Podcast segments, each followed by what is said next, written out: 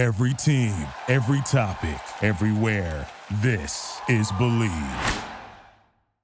We're putting the band back together. We're on a mission from God.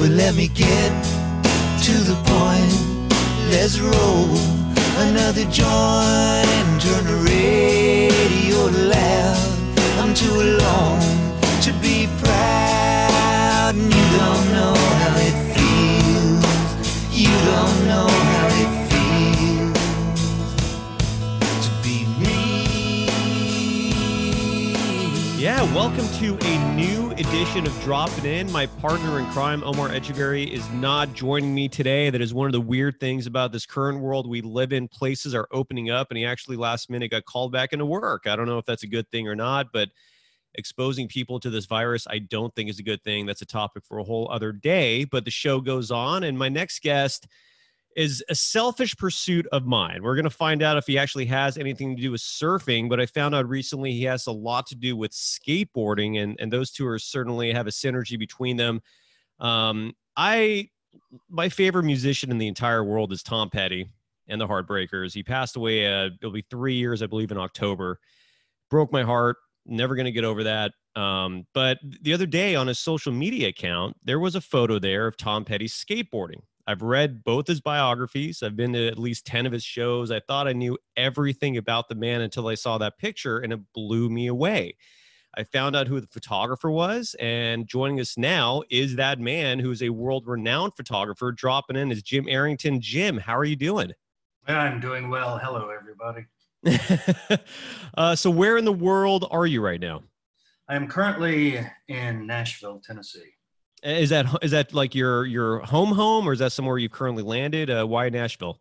Uh, it's where I currently landed, and my geographical uh, conundrum is probably way too long. That could be a podcast in itself. this is where I have I have lit for the moment.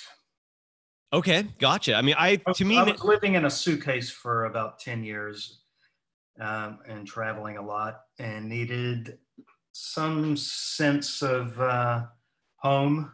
yes, Needed, needed a couch that had a guitar sitting beside it. I needed uh, a kitchen where I could cook. Uh, just needed to slow down for a minute. And long story, but I ended up here. Well, yeah, I feel like you are a true artist in that uh, simplicity is all that matters, right? As long as you have a place place that provides the essentials, you can do your work. Uh, I, and the reason why I say that partly is because I did check out your. Um, I've done a lot of research on you, and, and some of your your stories are fascinating. I know, like you lived in Milwaukee for a little bit, you lived in New York City. Where are you from originally? I'm from North Carolina in a Wow. small, small railroad town called Salisbury. And- and- uh, Go ahead, sorry. took off from there to Hollywood in the early 80s and then New York, then Nashville, then Milwaukee, then New York, then 10 years in a duffel bag. that's a long time to be in a duffel bag, and and that's where you're at right now, and it's still in a duffel bag. No, I unpacked. I uh, stretched out, unpacked. I have books on bookcases. Um, Wow. I have a bed that I make in the morning. It's incredible. That is incredible. Um, so how did you, I mean, I look again, I, I saw this photo and, and from briefly reading about you, I could tell that you love Tom as much as I do, if not more. You have this incredible history with him. His music, again, I, you know, I didn't grow up in privilege. I didn't have the happiest or easiest of childhoods, and his music saved me. You know, I mean, I, I feel like most of his lyrics pertain to the underdog, pertaining to the person who just simply has not had it easy in this world, and that it's okay. I mean, he was a voice for those, for for those people who are fighting that struggle. And then I'm reading about you hanging out with them. I think you you you you crossed paths with them when you when you made your trip to Hollywood. Can you please at least describe how you first met, how your paths crossed, and how your relationship started? Well, I'll start even before that in North Carolina. Um, in my particular age, I uh, grew up very into music. And f- for uh, several of these years in North Carolina, uh, you know, punk rock was coming out, new wave, uh, you know, whatever you want to call it, the new music. Right. I was already into a lot of stuff blues, country, rockabilly. I mean, even as a teenager, I was into a lot of stuff. And um, to me, especially in that time in the 70s, Southern rock was this kind of terrible shit that I didn't like. Um, Molly Hatchet and just kind of a redneck rock thing that was prevalent in the South. I didn't like it. And Okay. yet, the South is where rock and roll is from. Elvis Yes. Presley, Jerry Lee Lewis. So um, it was weird to be a Southerner and like not really digging the music that was currently coming out. But uh, I had a friend who was one of my skateboarding buddies, but we also were very into music together as well. And his older brother uh, did a lot of uh, had a lot of influence on us on a lot of bands and music. He worked at a record store. You know, we were barely able to drive, so his older brother really gave us some great things. And he was in the Tom Petty. So, uh, you know, as soon as I heard Petty, I was into him. We were all into Petty. And then, of course, finding out that he was from the South uh, suddenly made us, I think, kind of, uh, not that I'm I really give that shit about that much of a shit about the South, Mhm. but it did make me proud for a minute. It's like, yeah, there is some good Southern music coming out of here, even though he was already Petty had already moved west by then, but still they were a Florida band. Gainesville, Florida, to, to, to be precise. Were, are you a were you a fan of his since Mud Mudcrutch, or was this after that? No, I, I would have been into him before the uh, third album, which was Refugee. Um, Gotcha. uh, probably around the, the time the second album come came out, or maybe just after that. Mhm. I can't remember. It's definitely before the th- Refugee came out. Okay. So um, anyway, big Petty fan and a, a big skateboarder for several years. Very, very into skateboarding. So Nice. anyway, I moved to Hollywood. Um, I went to photography school for a moment in North Carolina and decided that was not for me, especially in a dry county, which uh, didn't have that much of an arts program. I mean, it was, I just wanted out of the South. And, Right. uh, I took off for Hollywood and got out there and started assisting some photographers and trying to shoot music and trying to shoot whatever that I wanted to do.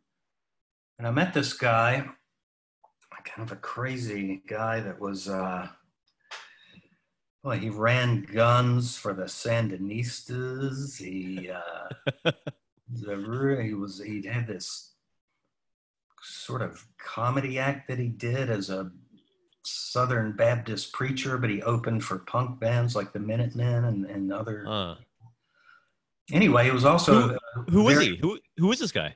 I'm going to leave his name out for various Gotcha. reasons, but um, Fair enough. okay. he's uh, and a very talented graphic designer and illustrator. And I met and we became friends. And um, he had been doing all this work for Tom Petty and Billy Idol and uh, you know the the Bob Dylan Tom Petty tour stuff. Uh, Mhm. it was via the management, Tom Petty's management, which also had some of these other people like Billy Idol and Stevie Nicks, I think. So anyway, he'd been doing stuff, and one day I was at his house, and he said, um, "Would you like to? Uh, I'm going by Tom Petty's rehearsing over in the valley. You want to go with me?" I said, "Yes." You know, Yeah. this guy knew I was probably a massive Tom Petty fan, but I'm not sure if he knew or not. But so we go, and um, they're at Joe's Garage, which is the place Frank Zappa had, for kind of a rehearsal room. And Petty and them were renting it. You know, it's just a small place, room to rehearse in. So we went there, and there they are, the Heartbreakers. And I'm, you know, still relatively a greenhorn from North Carolina. And so I've got my camera, and uh, they're playing just really a bunch of covers, not even any Petty songs. And um, we smoke a bunch of pot. I take a few pictures. We get along fine, and meet Tom and all them. And after a few hours, uh, me and my friend are leaving, and um, Tom says, "See you tomorrow." I'm like, "Damn right you will." Oh, man. invite. So tomorrow became uh, a couple years of shooting Petty. So anyway, you're wondering about the skateboard photos. So No, I, I, I'm wondering about all of it. I, anything. I mean, look, I my dream interview in life would have been Tom, and that's obviously never going to happen now. So the next best thing is people who knew him, who associated with him, and you did. I'll hear all of it. Share anything. I mean, so so that first day you you hang out with Tom, you're smoking J's. What what do you remember any of the covers they played? um, splish splash. I was taking a bath. Wow. Uh, I don't know why I remember that one. What else? Um, because he does he's played a lot of covers over the years and a lot of it not live like it's uh, he has so many albums that have been released with you know all these like random recordings and there's a lot of covers he's done and they're all amazing to me um you know, just good rock and roll. I mean, I think Yeah. there might have been a you know a Eddie Cochran song. I think. Um, boy, so they were just jamming that day they were just having fun that was the whole purpose of that session Well, that's just, I mean, they, you know, as big as they got as stars, I'm still in touch with a couple of those guys. And um, they always were just uh, good guys and Mm-hmm. remained that way through all the, the, the big stuff. They're guys that really liked rock and roll. They were fans, you know, they're just, yeah they weren't built to be asshole stars. yeah no no their hum- their humility adds to the appeal i mean they've never acted arrogant ever i've never seen that it's it's impressive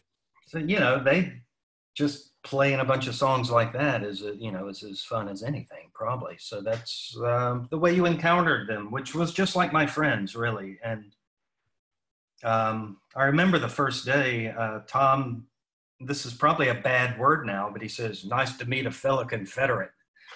Um, i don't know if the word is bad but the flags might be well, yeah, yeah, I don't think he meant anything. Of, you know, he certainly hated racist, sexist, Yes. redneck bigots. I mean, that's Well, and he expressed some regret for I think he, inclu- he included the flag either on the album cover of Southern Accents or somewhere, and I think he expressed Yeah. regret in that afterwards. But those none of those guys in the band would have had any leanings whatsoever. You know, right, You know, it can be confusing decades ago, and you're Mhm. younger about that thing. But anyway, um, so yeah, I did a lot of hanging. I just shot some, uh, shot two different tour books, which was a whole lot of shooting.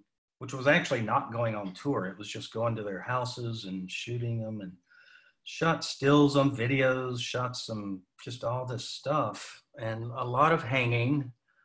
And then not long after uh, his house burned down, remember, under Yes. mysterious circumstances, he had this other house that uh, he moved into. And this was a dark period of his life, right? I think he was about to go through a divorce and all sorts Well, of crap. Right? I, yeah, I mean, I didn't realize it at the time because I met his current wife a lot.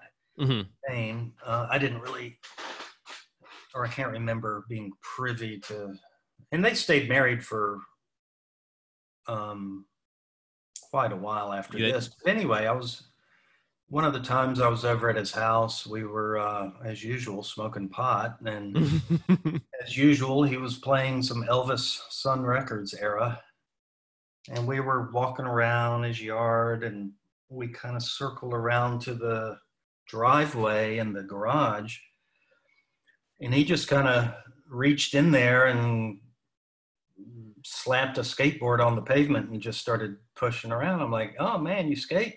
He goes, I'm from Florida. What do you think? Really? And um, Oh, and he man. could skate. I mean, you know, he was he looked like he'd been skating all along. You know, he was completely Just a uh, natural yeah. added. No, he looked totally like a skateboarder. you know, and it was Wow. surprising as you know anybody. So I shot a few shots, and that was it. Uh, Tom Petty on a skateboard. That's incredible. And, and again, if you go to Tom Petty's official um, Instagram account, that picture is posted there. You've been gracious and kind enough to let me post it on my account. I'm going to do that in the next year or so. My Instagram Or you account can is go to my Instagram. I think they Yes. crop it on Tom Petty's. Uh, they're using some weird version of it, but But I'm, I'm not sure. I'm on your Instagram. You can follow Jim Arrington, by the way, at Jim Arrington. Last name is H E R R I N G T O N. You could also visit his website, jimarrington.com. Yeah, I try. I'm on your Instagram right now, and I, I was hoping it would be there, but I couldn't find it unless it was posted a long time ago. it's, Um, it's Jim Herrington with an H. H. oh, I'm sorry. I'm sorry. I, I've been. I was not pronouncing the H. I wasn't sure how to pronounce it properly. My apologies for that, Jim Herrington.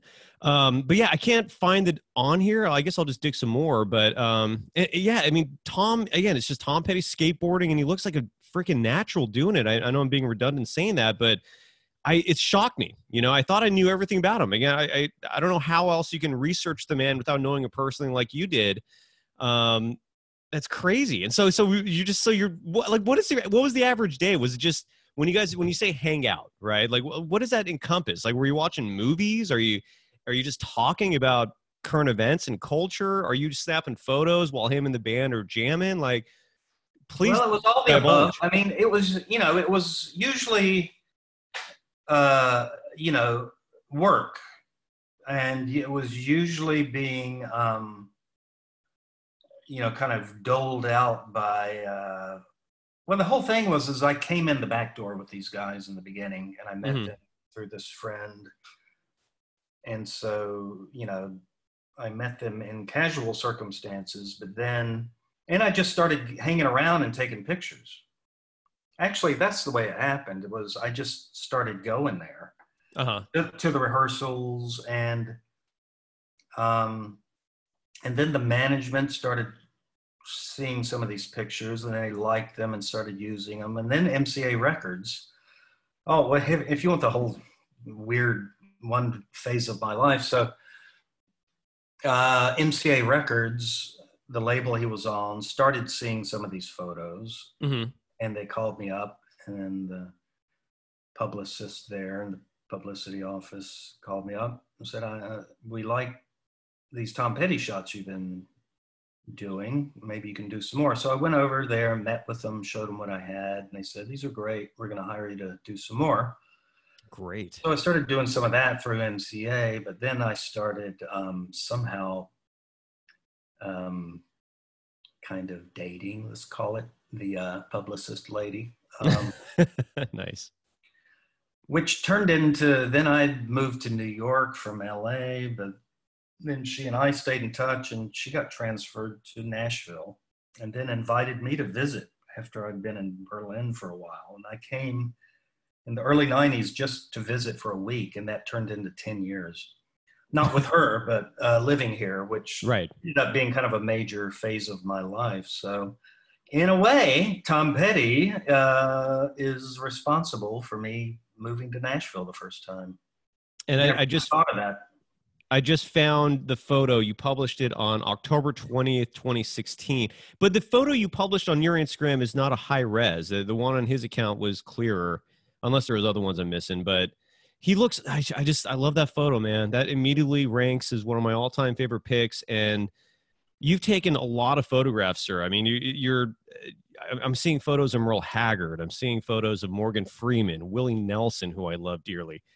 I, I, are you still doing a lot of this kind of work? Like, are you still being hired to do portraits of, you know, Yeah, I'm still doing artists? it. Um, I mean, a lot of these people have died, or, or uh, I mean, my real interest was shooting a lot of people that were from kind of another era, musician wise. It was, you know, it's always great to get that work, album covers and magazine work, but I was also always kind of doing this personal documentary project, I guess you would call it, Mhm. uh, of a lot of these older people, country, blues, rock and roll, soul, jazz, all of it. And so many of them, you know, have died.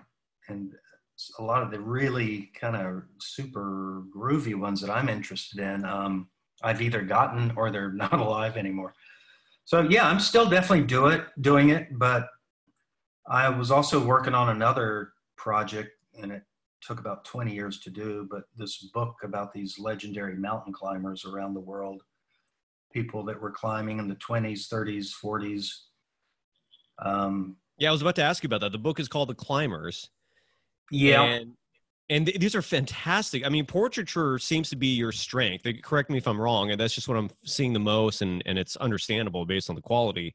That's But what so the- people see the most. I shoot a lot of stuff, but that's the stuff that seems to get seen more. And how did you get involved in the in the mountain climb? I mean, this is a, it's a fascinating topic of, of photography. Is that all these old school climbers who did not have a lot of the tools and resources today's climbers did? These are the pioneers of mountain climbing. Some of these individuals were the first to climb to some of these peaks.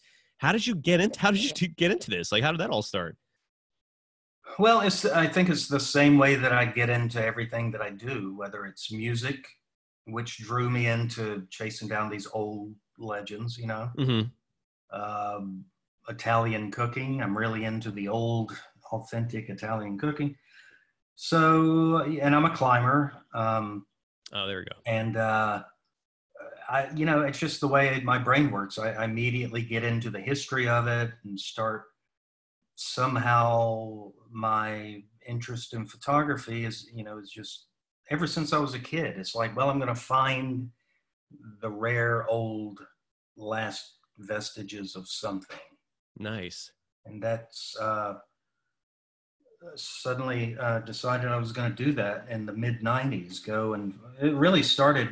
I wanted to go find a couple climbers that were active in the ni- late 1920s, early 30s, and the Sierra Nevada mountains of California.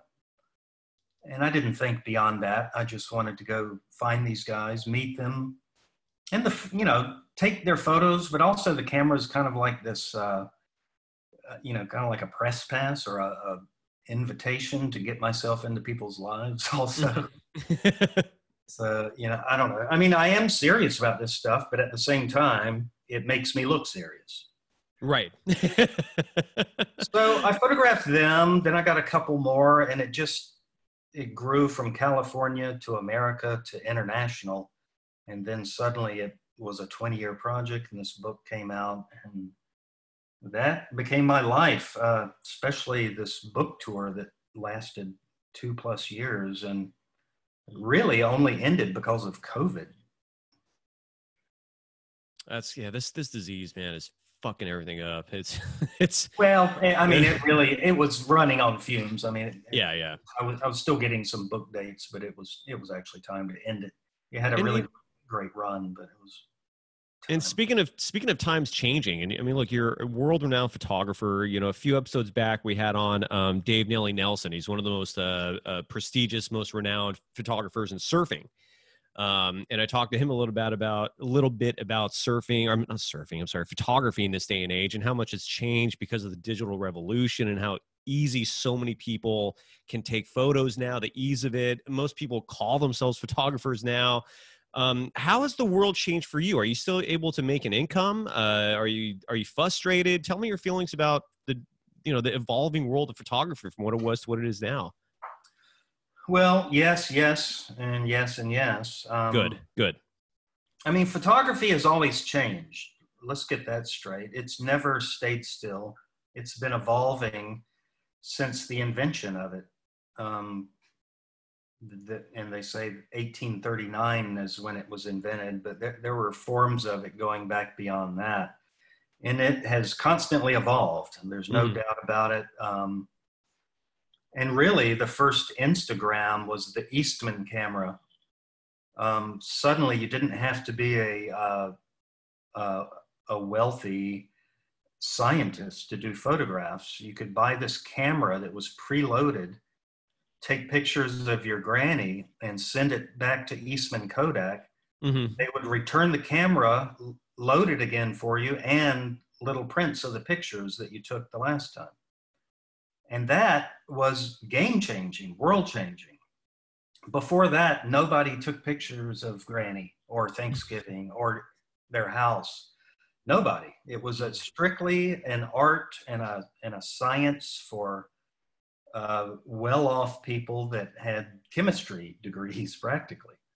And suddenly, you know, in the very late 1800s, this thing, and that, you know, I'm convinced was truly the kind of Instagram of its age. You could, Hmm. you know, anybody could snap a photo out in the sunlight and get a photo back and mail it. And so, um, and I'm sure there were, you know, those people back then. It's like, oh my God, we've given our secret to the masses. You know, mm-hmm. how's this going to change? How how can I? Because you know, a lot of these photographers they would roam the landscape, uh, saying, you know, would you like a photo of you and your wife? And you can, you know, you can pay me, and that's was a real rare thing. They would go through these small towns in the mountains, and it's like, oh my God, we would love one photograph of us together. That's how rare photography was, and this guy would do it, and you'd pay him. But now, if they could afford a little uh, Eastman camera, they could do it themselves. So that must have been, and it's continued to do that, you know, through the decades. Um, what we have now is digital and Instagram and phones, uh, you know, which is more crazy than ever, uh, you know, and things Yeah. are faster than ever. I could certainly complain until I'm blue in the face, and I probably have. And but uh, you know in a weird way you have to sort of just respect um, I, I don't know evolution and technology and and people are going to do it you know? It's you Yeah. just gotta if the stuff is invented and it's made and manufactured and ends up in the hands of people they're just going to sort of do what uh, humans are going to do. I don't think there's really any written rule about this. It just i don't know. It's like a pachinko game you know those things? The ball's going to fall Yeah. down to the hole in in the path that it chooses or that's destined i guess i don't know. So yeah it's frustrating for me because um i mean i'm almost 57 so i had some pretty active years pre-digital. Hmm and and basing you know my life and my loves and desires on a world that was kind of you know magazines being really strong fit 1950s magazines richard avedon irving penn this kind of zenith of not only photography but magazine photography portrait photography and and as I, you know, I was starting to get into it pretty well, and it was still kind of like being an Italian stonemason. You know, you had to, you were like a rare bird that had to be sought out. And then digital seemed to really get a foothold around 9/11, and everything changed. Yeah. And yes, it's been a struggle. It's been frustrating. Um, and it's been difficult. And for a while there, I was like, oh, Jim's cool. He still shoots film. He's the real deal. uh-huh. And for quite a few years, I was that guy, the analog guy. Wow, that's really cool. But then as time went on and I kept shooting film, I think it was like riding into town on a mule. It's like, you know, you're still on a mule. yeah. um, so, you know, at some point it was probably detrimental, even though, you know, I, I shoot digital for jobs. uh, You know, I'm I'm good with shooting digital, but now it's even coming around again. These kind of newer, younger, uh, that Lomo camera. Well, that's already a decade or two ago. But you know, these people really making you know wet plate collodion and stuff. Right. It just keeps kind of uh, coming around, and especially when I did my book and you know had some success with it um, it made me feel good that uh, there's still ways to do whatever you want. You know, I mean, you can join the commercial world and get sucked into Instagram and digital this and that. And there's plenty of people. There's there's plenty of recipe out there to follow. hmm but I felt good after this book because it really made me feel like um, you can still do whatever you want to do. Are you are you a proponent of uh of uh you know the the post photo editing? Like, do you use Photoshop and stuff like that, or are you a purist or mix? I had this conversation this morning with a friend of mine. Um, I find it a, a very curious question. What do you, what's your definition of a purist? Someone who uh, relies strictly on the lighting and the composition that's presented to them within the the. of the Nobody has itself. ever done that. That doesn't. Ex- that's a made-up construct that never existed. But how this- could you edit? How could you edit a photo? a new, this is a new theory people have come up with that never has. It it doesn't have any basis in the history it- of photography. But in the days of photo paper and and exposing negatives, how could you edit a photo then? I mean, I mean, a how? would- myriad of ways, and it was done. I mean, it was always done. It was always done. You had to. You uh, you used a certain contrast grade of paper. You used a certain strength of developer. Okay.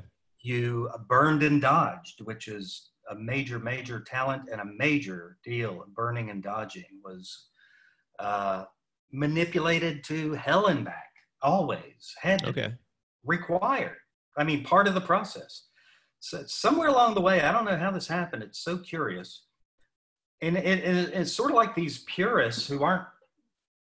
They don't really know enough. They somehow they think Photoshop is this really invasive. Um, like it's a bad word. Oh, you Photoshop. I'm not. I'm not saying that, but there are I'm not saying you, but I'm saying Yeah, the yeah. general consensus is the word Photoshop has turned into, ooh, you Photoshop like you took a piss on it. And it's like, well, Photoshop is just, um, I mean, if you do it like I do it, hmm is you burn and dodge, which is exactly what I did in the dark room, exactly what Francis Frith did in the dark room in the 1800s, exactly what they've all done and what we've all done. It's total manipulation. And if you're not doing that, you're not really an artist. You're not, you're just sort of lazy and, and not even getting the most out of your negatives because you can never get a negative that's perfect.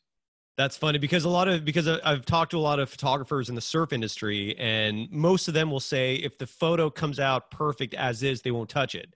But if the lighting's bad, or you know, that if you, almost never happens. I mean, if it really is, it's not even something that's some cool thing to uh, strive for. It just, um, you know, the dark room is or was and is a craft. It's Mhm. so much about everything you do in there with that negative. Do you know, you know, Ansel Adams, right? Yeah, of course, yeah.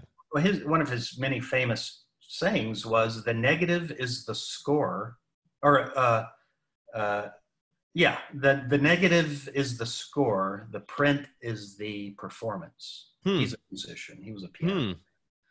so you know it's uh, the negative is the song and the print is the performance of it live. And you know you can have my next door neighbor over here do a beatles song and it's going to sound like dog shit.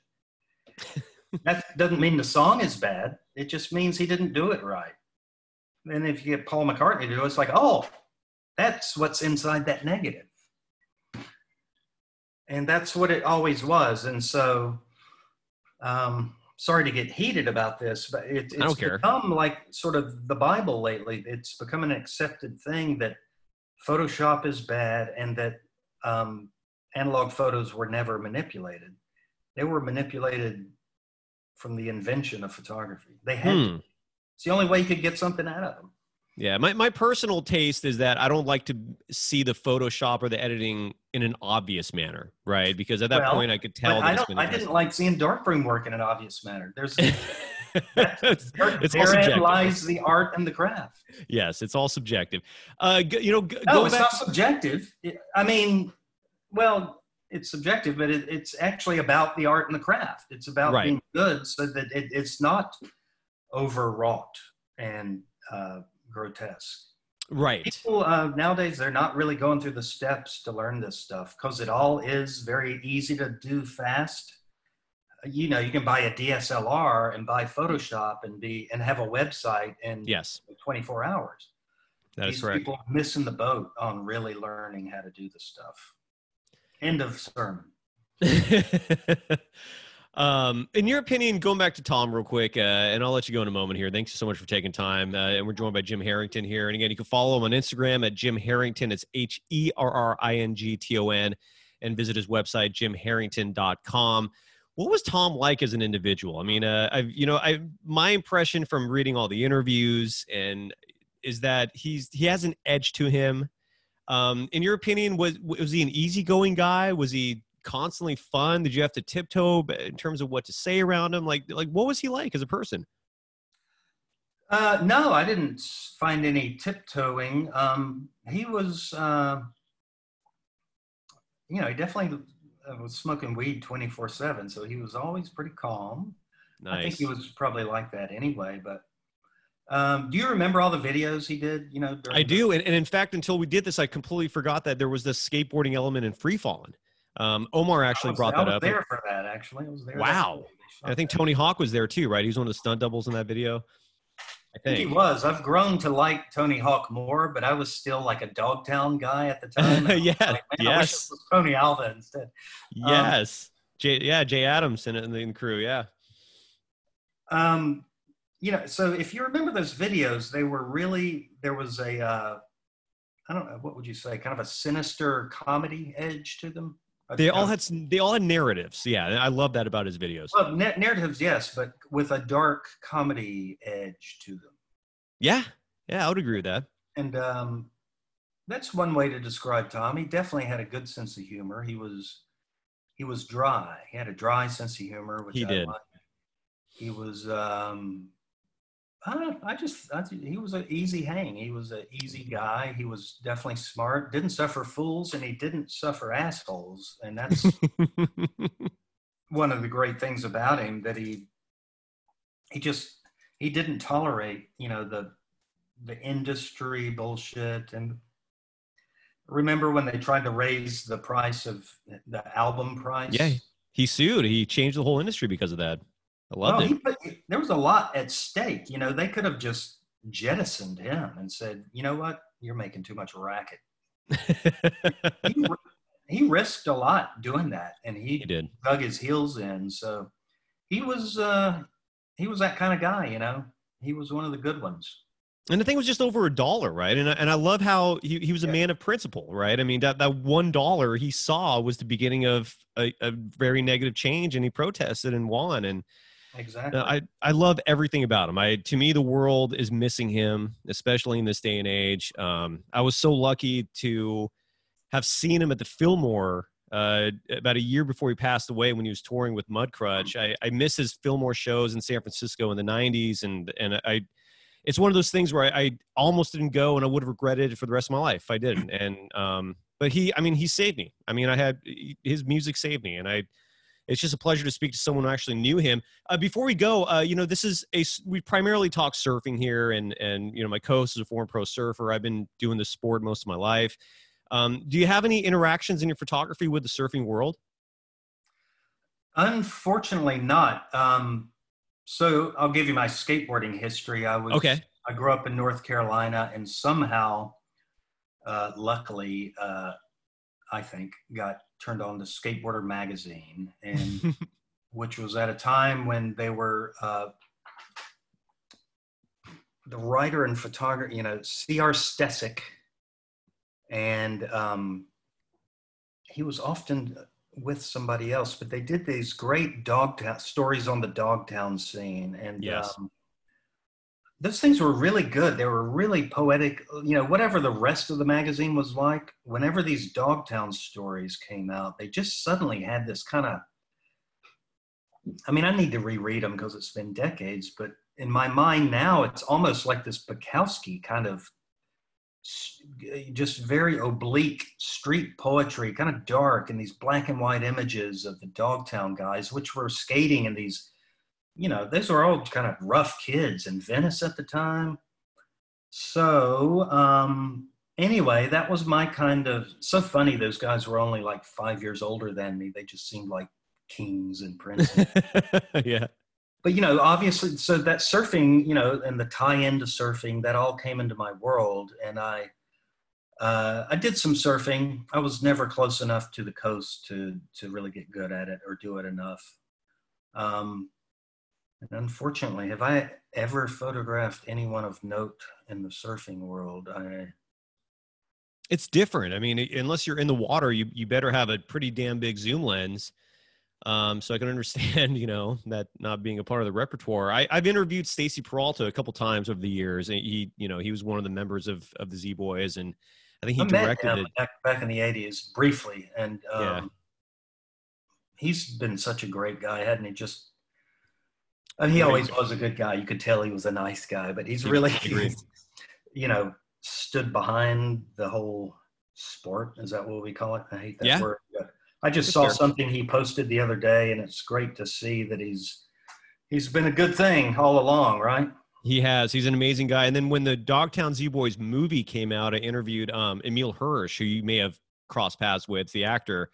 Uh, I think it was recently in um, Once Upon a Time in Hollywood, and I think he played Jay Adams in the movie. But yeah, I mean that that- whole era, my friends and I, all we do for years, we just reveled on that because they were so revolutionary, and their their skateboarding style, I think, transferred to surfing because surfing was first. But when the skateboarders came out and you saw them doing all these crazy moves in the, in the empty pools, right, especially in LA, a lot of surfers saw that and went, huh, I can do that on a surfboard. And you saw surfboards get smaller. And so, like I said, uh, there's this huge synergy between the two sports. I've always heard they got their style from surfing. So, You, both, it goes, again, it, it- I think, in my opinion, it goes both but it ways. probably They- did bounce back the other way after yeah that. they they influence each other for sure and and to see tom on that skateboard i I just i could picture him surfing as well i I- i don't doubt he could have done it and he has the look of a skate rat i always thought that but i just until i saw your photo i never saw any evidence of it except for i guess um free falling but again those are just some random skateboarders at the end of the video i, I had no idea that he was into it um anyways well, man know, we didn't talk about it a lot, but uh, he wasn't just some guy that had a skateboard in his garage. There, you know, I don't know how to say it, but it, it's just obvious he skated a lot more than you would think. That's uh, amazing He seemed to. I mean, he he definitely like just you know he threw it on the ground, jumped on it. I mean, he was totally that guy. You know, he wasn't like, oh, let's see if I can stand up. I mean, he just he hopped on it like he'd done it a, a lot. So Was at he some doing- point in his past, I wouldn't doubt it. He probably, you know, being from Florida, he probably surfed some too. I Maybe. I mean, Ga- Gainesville is like, and that's a very landlocked area, like like your background, but um, possible. You're right. It's very possible. And what, like, would he do tricks? Like, was it was it just a short board he was riding on? Were you just cruise, or was he ever doing like, you know, was he doing riding rails? Was he doing, you know, kick flips, anything like that? No, I mean, you know, this is. Um, I think we were kind of quite stoned, and uh, I love that. he was just carving. You know, I mean, I mean, he's not Tony Hawk. Right, right. Who is? Yeah, but um, but you know he he he had that surfer style. He just just doing some sim- maybe he did a wheelie. He's definitely carving. You know he kind of did a layback. Uh, oh, but you know we weren't in a pool or a half pipe or anything. It was just a kind of a slanted driveway. And, and like I said a moment ago, if you go to uh, Jim Herrington's uh, Instagram account at Jim Herrington, it's H E R R I N G T O N. Go to Tom Petty's uh, Instagram account or my Instagram account at Dog Wild. I'm putting the the picture there as well. And Jim, I, I would sincerely thank you for the time. I sincerely thank you for letting me republish that photo. I promise I will not make a penny off it. Um, and and uh, it, it really was a pleasure, man. I mean, you're in the photography world. You're among the elite. You're in the upper echelon of of in terms of repetition, in terms of quality, reputation. I'm sorry, and quality. I, it's just it's a pleasure to speak with you. And um, what's the next plan? I mean, do you have, is there any projects coming up, or are you just hanging out right now, waiting? I ha- no, I wish I could just hang out. Wouldn't that be? Um, uh, you know, I haven't done a photo shoot in three months, so uh, I'm like most artists uh, in need of work. I'm heading towards this new project, which I'm calling Uncorrected Proof, okay. and it's gonna be a book. It's also gonna be some kind of podcast, video, Nice. story series, and um, it's going to be a lot of all the music stuff. Uh, everyone thought my first book would be the music stuff, but instead it was the climbers. So hmm this is going to get a big bunch of my archive out into the world. with stories. So that's what I'm slowly fermenting. Beautiful. Well, let me know when that comes out. I'd love to have you on again to promote it.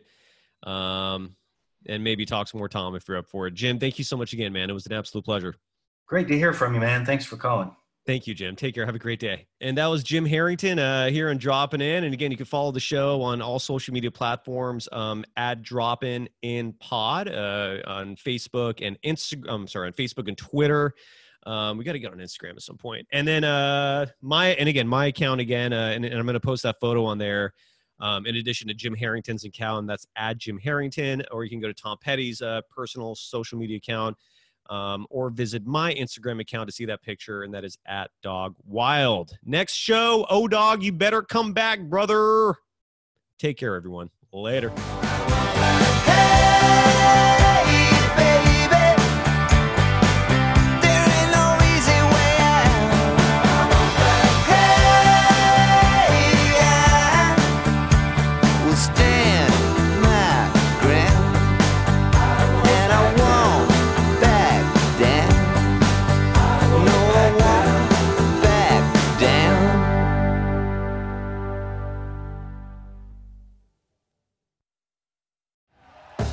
Thank you for listening to Bleav. You can show support to your host by subscribing to the show and giving us a five star rating on your preferred platform. Check us out at Bleav.com and search for B L E A V on YouTube.